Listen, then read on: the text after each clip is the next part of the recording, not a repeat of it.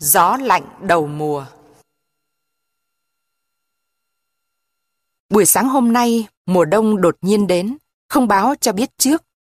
Vừa mới ngày hôm qua, trời hãy còn nắng ấm và hanh. Cái nắng về cuối tháng 10 làm nứt nẻ đất ruộng và làm giòn khô những chiếc lá rơi. Sơn và chị chơi cỏ gà ở ngoài cánh đồng còn thấy nóng bức, chảy mồ hôi. Thế mà qua một đêm mưa rào, trời bỗng đổi gió bấc, rồi cái lạnh ở đâu đến, làm cho người ta tưởng đang ở giữa mùa đông rét mướt. Sơn tung chăn tỉnh dậy, nhưng không bước xuống giường ngay như mọi khi, còn ngồi thu tay vào trong bọc. Bên cạnh đứa em bé vẫn nằm tay ngủ kỹ. Chị Sơn và mẹ Sơn đã trở dậy, đang ngồi quạt hỏa lò để pha nước chè uống. Sơn nhận thấy mọi người đã mặc áo rét cả rồi. Nhìn ra ngoài sân, Sơn thấy đất khô trắng, luôn luôn cơn gió vi vu làm bốc lên những màn bụi nhỏ, thổi lăn tăn những cái lá khô lạo xạo. Trời không u ám, toàn một màu trắng đục. Những cây lan trong chậu lá rung rinh và hình như sắt lại vì rét. Sơn cũng thấy lạnh, vội vơ lấy cái chăn trùm lên đầu rồi cất tiếng gọi chị. Mẹ Sơn nghe thấy, đặt chén nước chè xuống, bảo chị Lan. Con vào buồng lấy thúng áo ra mẹ mặc cho em đi. Rồi quay lại bảo Sơn, con sang đây mà ngồi cho ấm, bước khéo để cho em bé ngủ. Sơn kéo chăn lên đắp cho em, rồi co do đứng dậy sang phản bên này, ngồi xếp bằng ngay bên khay nước. Mẹ Sơn rót cho một chén, Sơn cầm lấy chén chè nóng ấp vào mặt, vào má cho ấm, rồi để mắt vào miệng chén cho hơi bốc lên. Bà Sơn thường vẫn bảo làm thế chóng tỉnh mắt. Người vú già xù xù cái áo bông cạnh rách, sách siêu nước từ dưới nhà lên, vừa suýt xoa vừa nói. Rét quá, múc nước cóng cả tay vũ giơ tay hơ lên hỏa lò, mẹ Sơn hỏi. Năm nay rét sớm hơn mọi năm vũ nhỉ? Người vũ già ra vẻ nhớ lại đáp. Cũng chả bằng cái năm mợ đi cân gạo bên sông. Gớm mới rét làm sao. Sáng tôi dậy, bà sai đi chợ, cứ run lên cầm cập. Sơn cũng nhớ cái rét năm ấy rõ rệt lắm, như mới đây thôi. Buổi sớm hôm ấy, mẹ Sơn cũng ngồi uống nước chè như sáng hôm nay và cũng lấy áo rét ra mặc. Chị Lan tự trong buồng đi ra, khệ nệ ôm cái thúng quần áo đặt lên đầu phản. Mẹ Sơn lật cái vỉ buồm lục đống quần áo rét. Sơn nhận ra những cái áo Sơn đã mặc năm ngoái, năm kia, một cái áo vệ sinh màu nâu sẫm với một cái áo dạ khâu chỉ đỏ. Sơn cầm rơi những cái áo lên, thấy mát lạnh cả tay. Từ bộ quần áo thoảng ra hơi mốc của vải gấp lâu trong hòm, làm Sơn nhớ lại những buổi đầu mùa rét từ bao giờ, lâu lắm, ngày Sơn còn nhỏ. Mẹ Sơn dơ lên một cái áo bông cánh đã cũ nhưng còn lành lặn, nói. Đây là áo của cô Duyên đây. Duyên là đứa em gái bé của Sơn, chết từ năm lên 4 tuổi. Mẹ Sơn nhắc đến làm Sơn nhớ em, cảm động và thương em quá.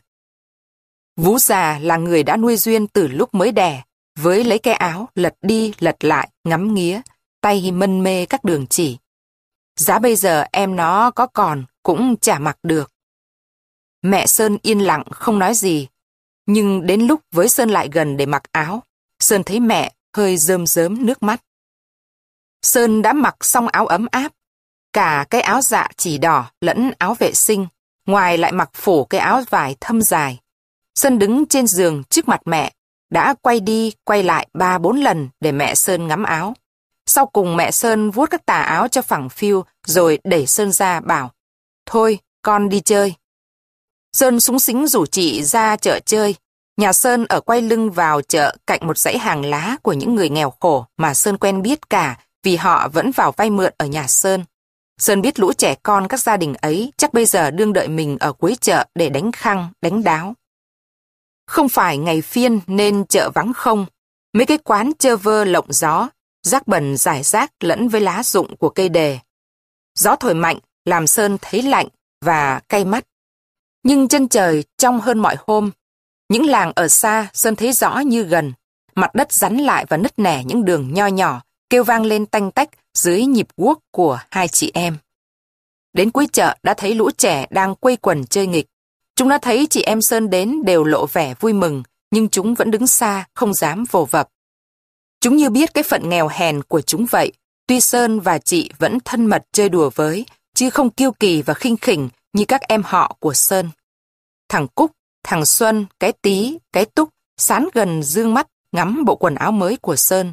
Sơn nhận thấy chúng ăn mặc không khác ngày thường, vẫn những bộ quần áo nâu bạc và rách vá nhiều chỗ. Nhưng hôm nay, môi chúng nó tím lại và qua những chỗ áo rách, da thịt thâm đi. Mỗi cơn gió đến, chúng nó lại run lên, hàm răng đập vào nhau. Thằng Xuân đến, mó vào chiếc áo của Sơn.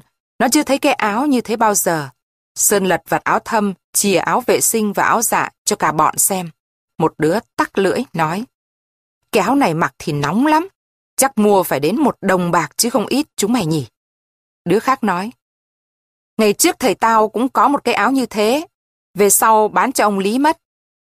Cái túc ngây ngô dương mắt lên hỏi Sơn. Cái này cậu mua tận Hà Nội phải không? Sơn ưỡn ngực đáp. Ở Hà Nội, chứ ở đây làm gì có. Mẹ tôi còn hẹn mua cho tôi một cái áo len nhiều tiền hơn nữa kia. Chị Lan bỗng giơ tay vẫy một con bé từ nãy vẫn đứng dựa vào cột quán gọi. Sao không lại đây, Hiên? Lại đây chơi với tôi. Hiên là đứa con gái bên hàng xóm, bạn chơi với Lan và Duyên.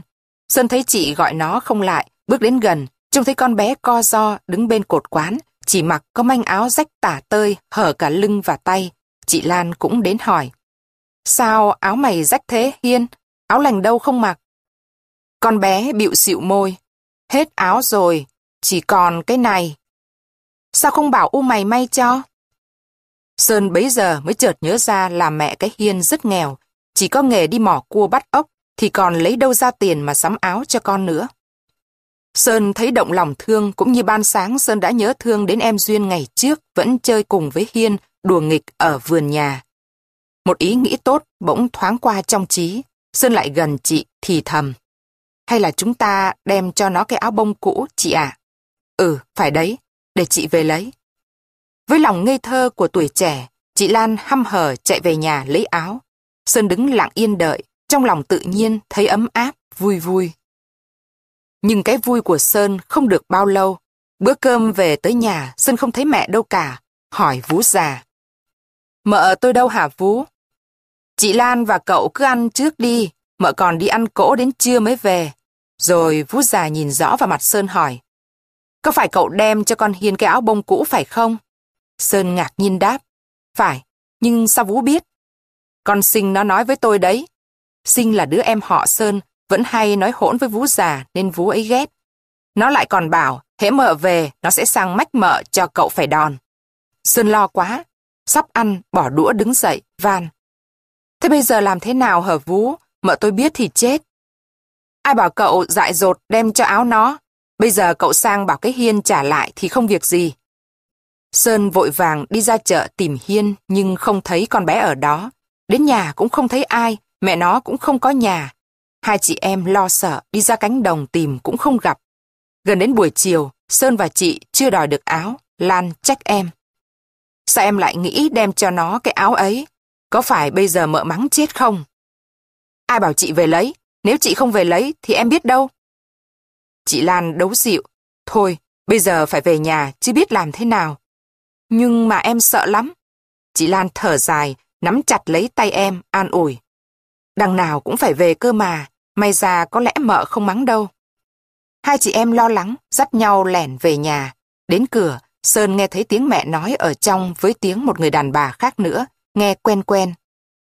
Lan dắt tay Sơn khép nét bước vào.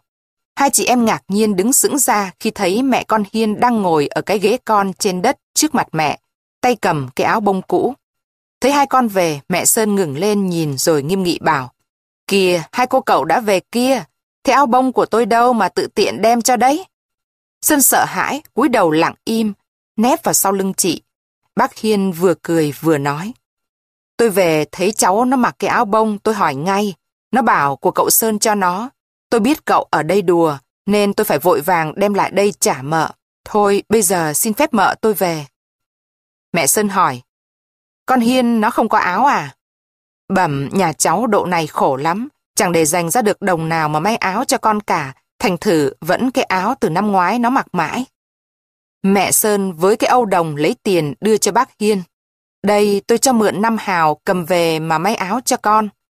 Khi bác Hiên bước ra khỏi cửa, mẹ Sơn vẫy hai con lại gần, rồi ô yếm ôm vào lòng mà bảo. Hai con tôi quý quá, Dám tự do lấy áo đem cho người ta, không sợ mẹ mắng ư.